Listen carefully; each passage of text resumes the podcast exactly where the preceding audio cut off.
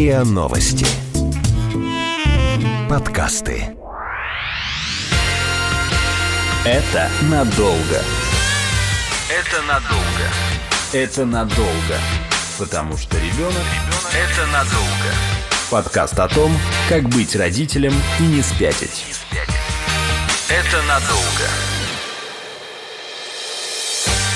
Привет, с вами подкаст «Это надолго», подкаст о том, как быть родителем и не спятить. Здесь мы ищем ответы на самые трудные вопросы о рождении и воспитании детей. Привет, я Лина, детей у меня пока нет, но я очень хочу разобраться в этой теме. И я здесь, чтобы задавать наивные и местами глупые вопросы. Привет, я Настя, я мама восьмилетнего Миши, основатель проекта информационной и психологической поддержки родителей Family 3. За 8 лет я нашла некоторые ответы, зато появились новые вопросы. Вот ситуация. Ребенок идет в детский сад. И, наверное, это очень типично, когда родители приводят его, и он начинает начинает э, плакать, рыдать. Я помню просто из своего детства у меня такое яркое впечатление. Мой первый день в детском саду, хотя мне было два с половиной года на тот момент, в моей памяти это очень резануло. Я до сих пор помню, как я ору на всю группу, мне достался сломанный шкафчик со сломанной дверью, и это прям такое сильное воспоминание и травма, мне кажется, детская. Вот интересно, как подготовить ребенка к адаптации, ну, адаптировать его к детскому саду, чтобы не было вот этих слез, криков, или это все-таки неизбежно? Важно. Видишь, у меня типичный случай. У меня ребенок, когда первый раз пришел в тот сад, куда мы ходили, я не могла его оттуда забрать. Но он, правда, пришел туда гораздо позже, чем обычно дует в сад. Ему было пять лет, и он мечтал о сверстниках. О. И там классное пространство, и там маленькая группа, и мы оба сразу влюбились в это место, в этих людей. И я не помню вот этого периода адаптации. Понятно, что я его не оставляла там сразу надолго, но у нас все очень мягко прошло.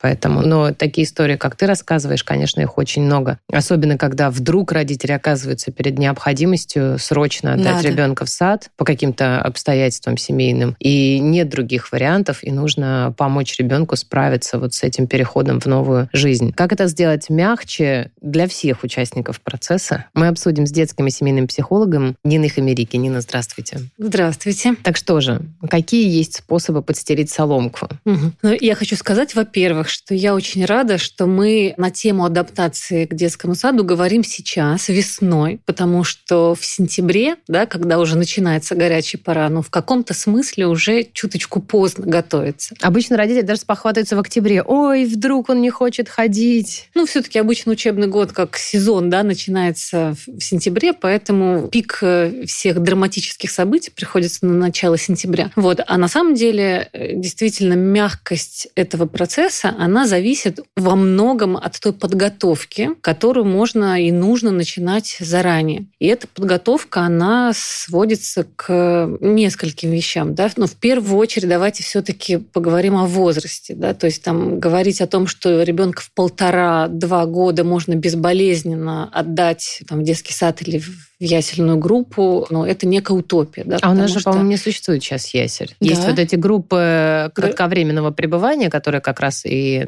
призваны, чтобы ну, ребенок адаптировался. Да, и есть частные варианты, да, и можно найти в частных садах разные сюжеты. Вот поэтому я бы стала говорить о том, что о такой нормальной адаптации, где ребенок э, созрел психологически, можно говорить, э, начиная с трех лет. И то мы всегда смотрим на конкретно конкретного ребенка, потому что это индивидуальный случай. Но я вот у сына увидела такое желание быть в коллективе с детьми, прям запрос такой, мама, давай мы позовем того-то в гости, а пойдем скорее на эту площадку, там Вася выйдет, свой самосвал вынесет. А годам к четырем ближе, угу, когда угу. у него был прям такой активный, интенсивный, регулярный запрос на это. Э, ну вот я бы стала говорить о возрасте, ну где-то начиная там у некоторых детей с двух и восьми до четырех, да, действительно там индивидуальный темп развития у всех отличается, но действительно вот с трех до четырех это точно такой вот ну, период, когда ну, к четырем уже, скорее всего, э, там, высокий процент детей, которых можно пробовать уже отдавать. Вот раньше трех я бы думала, и я бы и не стала. А возможно. А почему? Почему? Потому что есть возрастные задачи, есть, э, опять же, вот тот самый там, познавательный интерес, который, как когда он зрелый, да, когда он зрелый ребенок э, увлеченно может переключаться на игру, на детей, на новые новых э, педагогов. Эта готовность должна созреть. Если ребенок еще в такой диадической истории, да, где он там привязан к маме, где он пока еще решает задачи предыдущего развитийного этапа, то тогда ну, сложно этот период как-то перепрыгнуть. А какие там задачи у предыдущего периода? Ну,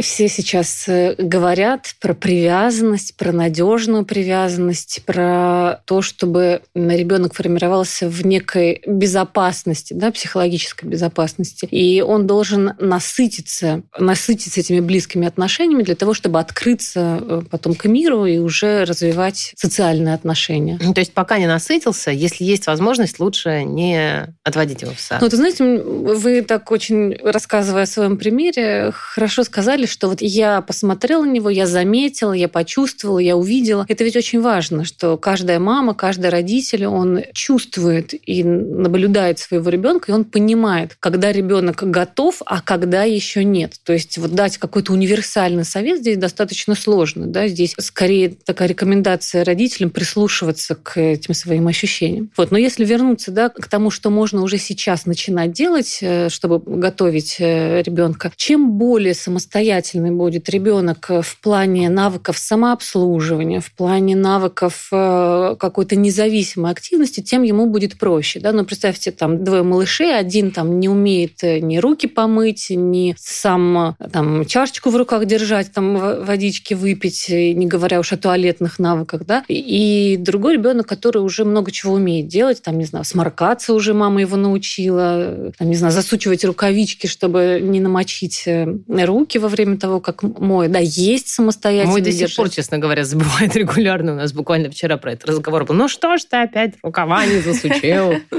Ну, это навыки, навыки. Понятное дело, что ребенок там не обязан в 100% случаев так делать, но хорошо, если он знает вообще, что такое бывает. Вот, поэтому чем более ребенок э, будет обучен вот этим вот навыкам самообслуживания, тем ему будет проще, потому что все равно ему предстоит этому обучаться, да, и вот, например, там, выходить на прогулку, дети, там, 20 детей а, должны одеться. Понятное дело, что у воспитателя нет возможности всем помочь, то есть ребенок все равно должен сам учиться это делать, одеть ботиночки, там, э, одеть верхнюю одежду и так далее. Вот. И вот это обучение либо в ускоренном режиме будет происходить э, уже в стрессовой ситуации, либо в комфортной, спокойной обстановке он будет делать это дома. Монтессори, кстати, круто учит э, всем этим простым таким бытовым вещам. И я где-то видела видео, как группа Монтессори садика надевает На раз, два, одежду. Три, типа.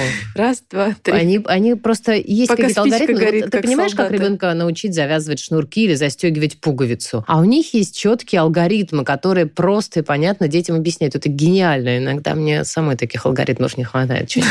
Вот. Потом очень важно, чтобы у ребенка был опыт отдельного от мамы пребывания, где также ребенок знает, что он может какое-то время побыть отдельно, и мама возвращается. Вот этот вот уход и приход мамы уже отработан. То есть э, не так, что там до этого три года ребенок 24 на 7 с мамой, и вот первый раз, такой первый отрыв, когда первый раз мама куда-то исчезает хорошо, если это будут какие-то там, ну, часовые группы или какие-то развивающие, да даже в гости сходить, да, или там остаться с бабушкой там на 3-4 часа, может быть, там и, и дольше. Вот. Это тот важный опыт, который ребенок получает, и он знает, что да, мама за мной придет. Вот. И следующий момент здесь э, тоже еще важно, вот эти отношения доверия. Почему говорю про надежную привязанность? Когда ребенок маме доверяет, да, когда мама говорит, я приду за тобой там, после того, как ты, там, не знаю, покушаешь, да, об этом, кстати, можем можем попозже сказать конкретно, что делать уже непосредственно, когда начинается детский сад. Вот ребенок знает, что раз мама сказала, мама же не обманывает, она так и сделает, как пообещала. Вот Но поэтому... Главное потом так и сделать, а то если ты так не сделаешь, то это уже будет подрыв доверия. Наверное. Сколько взрослых рассказывают, а я сидел после дней в садике, да. все уже добро. Я была таким ребенком.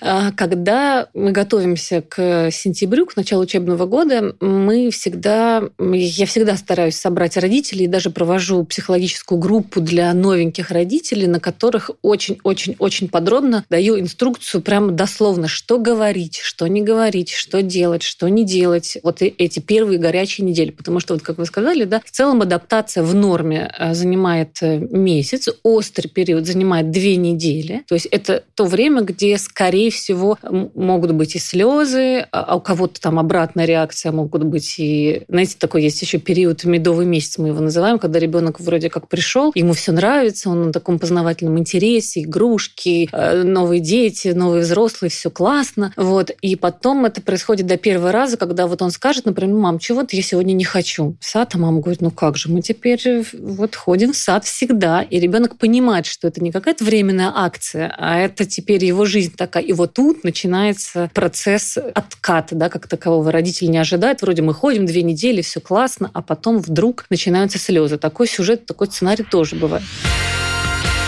Это надолго. Это надолго. Подкаст о том, как быть родителем и не спятить. Так вот, что важно сделать вот в первые дни, да, там первые утро, да, когда приводит ребенка родитель. Во-первых, я рекомендую, чтобы приводил в сад ребенка тот родитель, которому проще с ребенком прощаться. Это может быть папа, это может быть, э, не знаю, даже там бабушка с дедушкой, ну, кто угодно, да, если, например, мама сама чувствует, что она настолько тяжело отпускает ребенка, а ведь ребенок, он очень ориентируется на эмоциональное состояние родителя. Поэтому вот с кем проще, да, пусть тот, э, того ответственность это и будет. Вот. Категорически нельзя обманывать ребенка. То есть вот фраза, что я сейчас тут посижу на лавочке, никуда не а ухожу. Потом убежать, закрыть дверь и нестись. Да. Это просто категорически запрещено. И бывали случаи, и мы об этом с родителями говорим, и все равно родители так делают. И бывали случаи, когда ну, мы выводим ребенка и говорим, что вы знаете, сегодня, значит, вы действительно пойдете домой, раз вы сказали, раз вы пообещали. Малышу куда важнее, чтобы он продолжал вам доверять и верить, нежели чем сейчас вот его там, на этот день оставить оставить в саду. Вот поэтому ребенок должен знать, что родитель ушел. И вот еще, если, например, это территория детского сада на первом этаже, мы очень просим родителей там не махать в окошко ручкой, потому что ребенок, ну, только, да, как-то вот он начинает включаться в эту среду. Раз увидел в окне маму, и опять все по новой. Вот, не обманывать.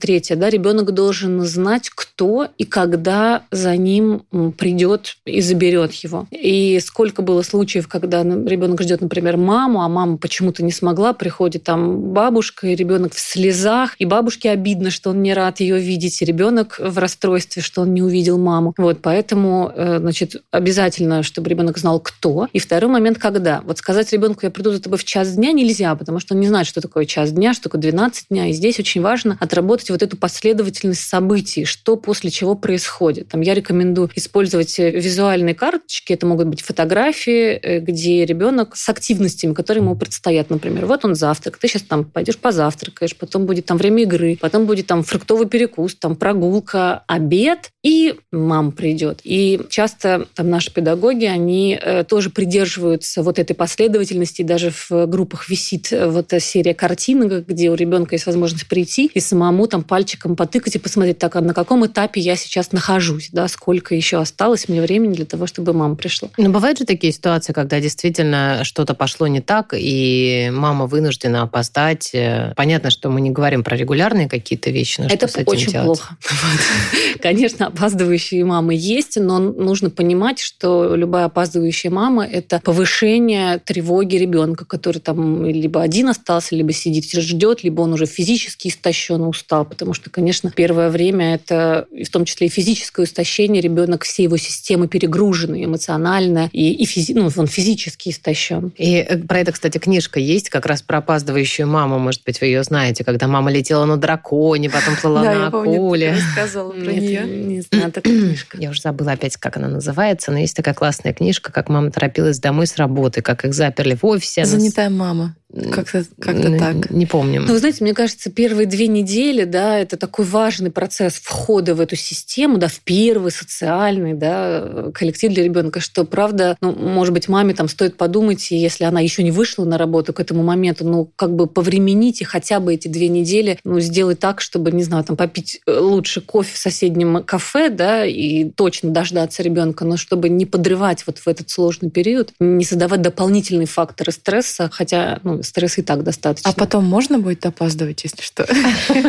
Ну, опаздывать всегда не очень, да, потому что, знаете, вот это вот так жалко смотреть на этих деток, которые с такой мольбой смотрят на каждую открывающуюся дверь. Это детское воспоминание, когда мы... У нас было окно на тропинку, по которой как раз шли родители за детьми, и мы в пять часов, там у нас были часы, мы становились на табуретке, клали как раз руки на подоконник и высматривали мам. Чья мама придет первая? Там, о, за тобой мама идет, и он уже собирается, бежит к шкафчику, одевается сам. Вот. Важно, чтобы э, в своем отношении к детскому саду мама тоже транслировала э, позитивный опыт. Да, вот вы много говорите там о своем каком-то, ну, может быть, не очень травмирующем, травмирующем опыте. Это ведь тоже имеет значение, да. И э, мама, которая, ну, на самом деле, самый главный вопрос, э, который должна задать себе мама, почему, ну, я хочу отдать ребенка в детский сад, и действительно ли я считаю, что это будет хорошо для моего ребенка. Вот если я не уверена в том, что либо этот конкретный детский сад э, будет для нас хорош, либо этот конкретный педагог, да, там, ну, мне не очень нравится, ребенок будет считывать вот эту тревогу родителей, и тогда адаптация может, ну, затянуться и сложнее проходить. Конечно, ребенок, который приходит там в слезах домой, будет рассказывать э, что угодно. У нас были случаи, когда детки рассказывали о том, что там уколы делают в туалетах, вот, ну, для того, чтобы маму отговорить и не водить меня в это ужасное место. А э,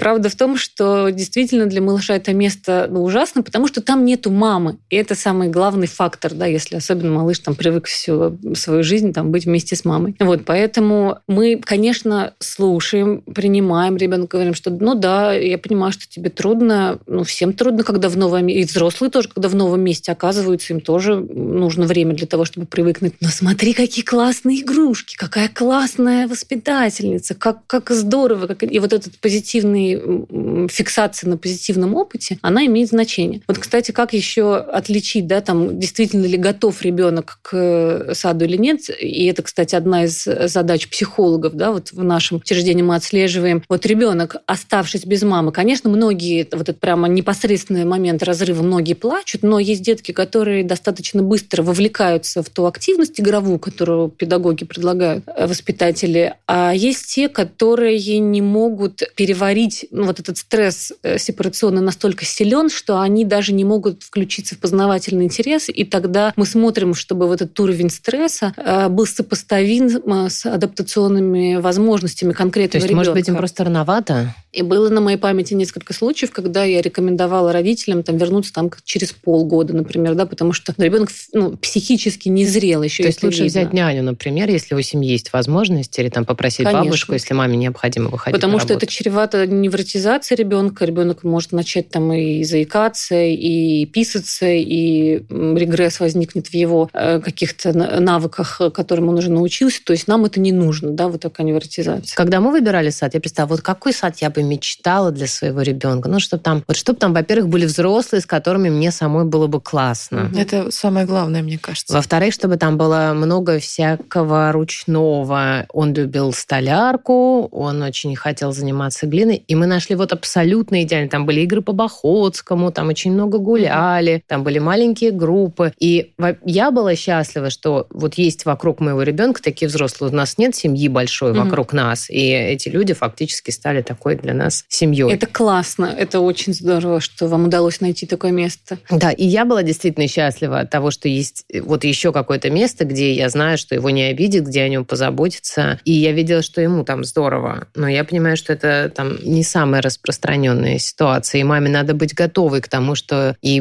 придется встречаться с э, негативными чувствами ребенка, особенно первое время. С негативными чувствами мама может встречаться даже если ребенок вот в такое прекрасное место попал, как вы описываете, да, потому что эти негативные чувства, они связаны не столько с местом, да, сколько с самим э, новым опытом и вот этим стрессом новизны, который испытывает ребенок. И прежде чем он научится совладать с этой новизной, да, конечно же, он будет уставать и испытывать негативные эмоции. И здесь, конечно, важно и как педагоги, и как э, родители реагируют на эти негативные эмоции. То есть э, вариант, когда родитель говорит, ты же обещал не плакать, ну-ка не плачь, а то я тебе там чего-то там не сделаю, да, и ребенок испытывает еще дополнительный стресс, потому что он там в три свои четыре года его система саморегуляции, она недостаточна для того, чтобы справляться и, например, там выполнять свои обещания, да, потому что он, ну, он еще пока не зрел, он не может этого делать. А вот такое запугивание с, знаете, вот это совсем крайний случай, когда если ты будешь плакать, там, я за тобой не приду, да, ну ведь дикость, но бывает такое, когда э,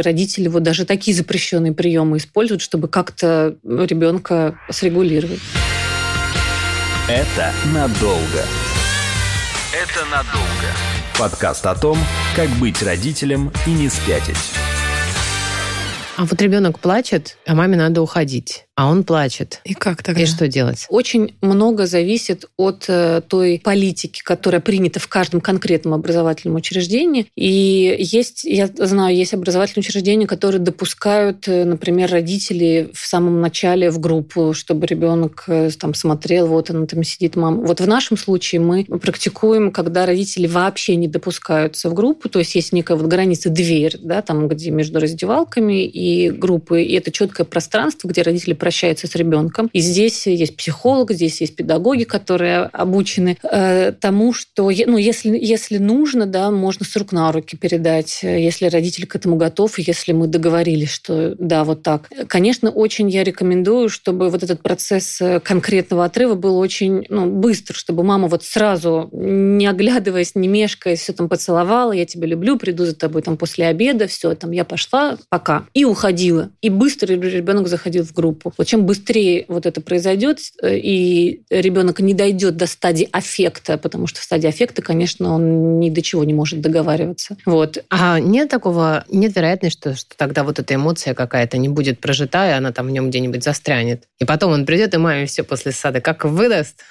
Начнет плакать. Ну, это, кстати, часто такой эффект. К бабушкам, если отдают, или в сад, говорит, он там вообще как шелковый себя ведет, а приходит и маме начинает устраивать. Это знаете, почему происходит? Это значит хорошая привязанность. Значит, да, да, потому что ребенок... С мамой безопасно. Ребенок себя э, ну, держит, да, он, он вынужден э, вести себя социально, для него это усилие, которое он прилагает, чтобы себя э, хорошо вести в саду, а потом, когда он видит близкого человека, он, конечно, расслабляется, его, его защиты ослабевают, и он ну, дает себе возможность отреагировать свое напряжение. Что, ладно, так дети, так взрослые себя ведут.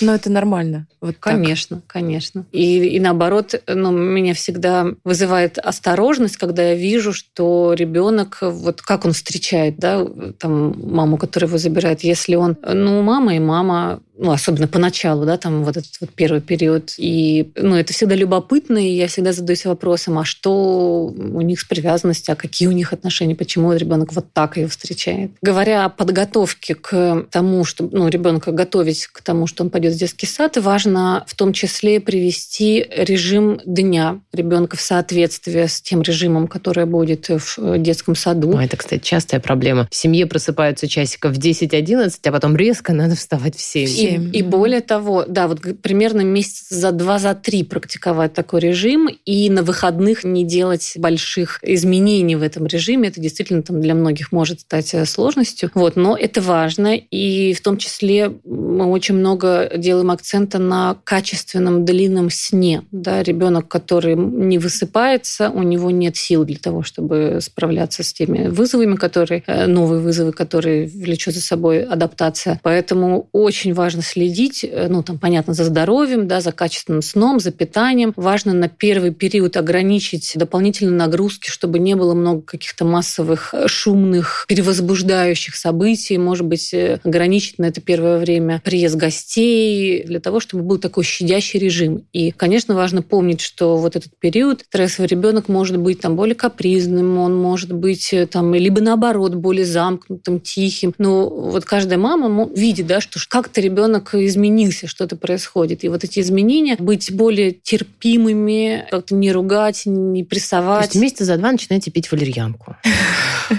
чтобы быть готовой поддерживать.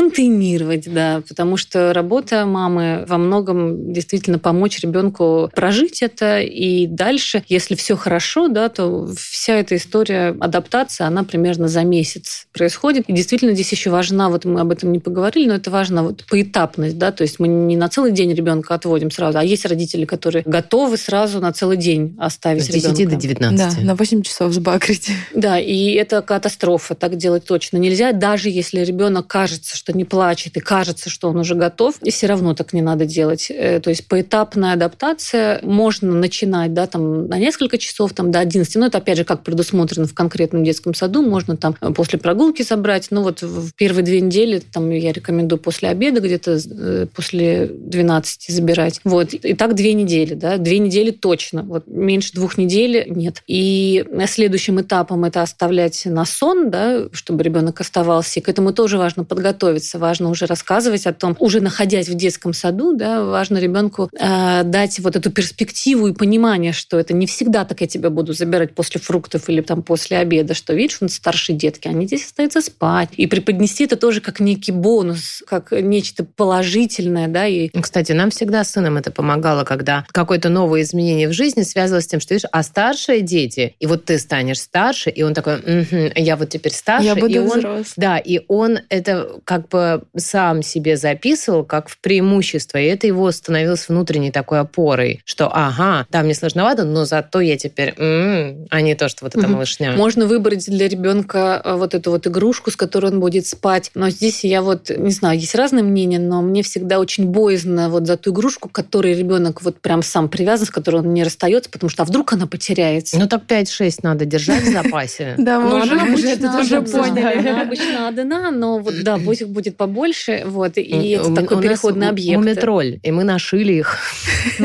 У нас пять штук лежит, э, одного уже мы как бы утилизировали. А Сейчас ведь важен и запах, важен и тактильность. Мы однажды, вот была у нас трагическая история с потерей пледика, вот, так что здесь Ну что, что я поняла для себя? Месяц нужно для того, чтобы ребенку адаптироваться к детскому саду. Маме нужно отвести ребенка не на полный день и при этом, прощаясь с ним, не оглядываться и бежать. Короче, бежать, бежать. И, наверное, все-таки еще хочу несколько слов сказать о самой маме, да, потому что на самом-то деле для мамы, особенно которая предыдущие все годы была вот только с малышом, а дать ребенка в детский сад, это ведь на самом деле серьезная перестройка всей семейной системы, да, и для родителей это тоже ну, определенный стресс. И те чувства, которые возникают у мамы, когда ее вот эту кровинушку нужно теперь куда-то отдать, и многие мамы плачут и испытывают эмоциональные перегрузки. Поэтому позаботиться о своих переживаниях, возможно, даже там заручиться поддержкой психолога. Э, Всегда есть специалисты в дошкольных учреждениях, когда можно как-то позаботиться о себе, потому что ваше спокойствие и родительская вот эта уверенность, что все хорошо, и вообще-то у нас сейчас тут не супер драма, а на самом деле ну, следующий этап развития, и это здорово, тогда все можно минимизировать, все эти драматические процессы и максимально гармонично войти в новый этап развития всей семьи. Это Нина Хамерики, детский семейный психолог. Спасибо большое. А с вами был подкаст «Это надолго» и его ведущие Лина и Настя. Всем пока. Пока.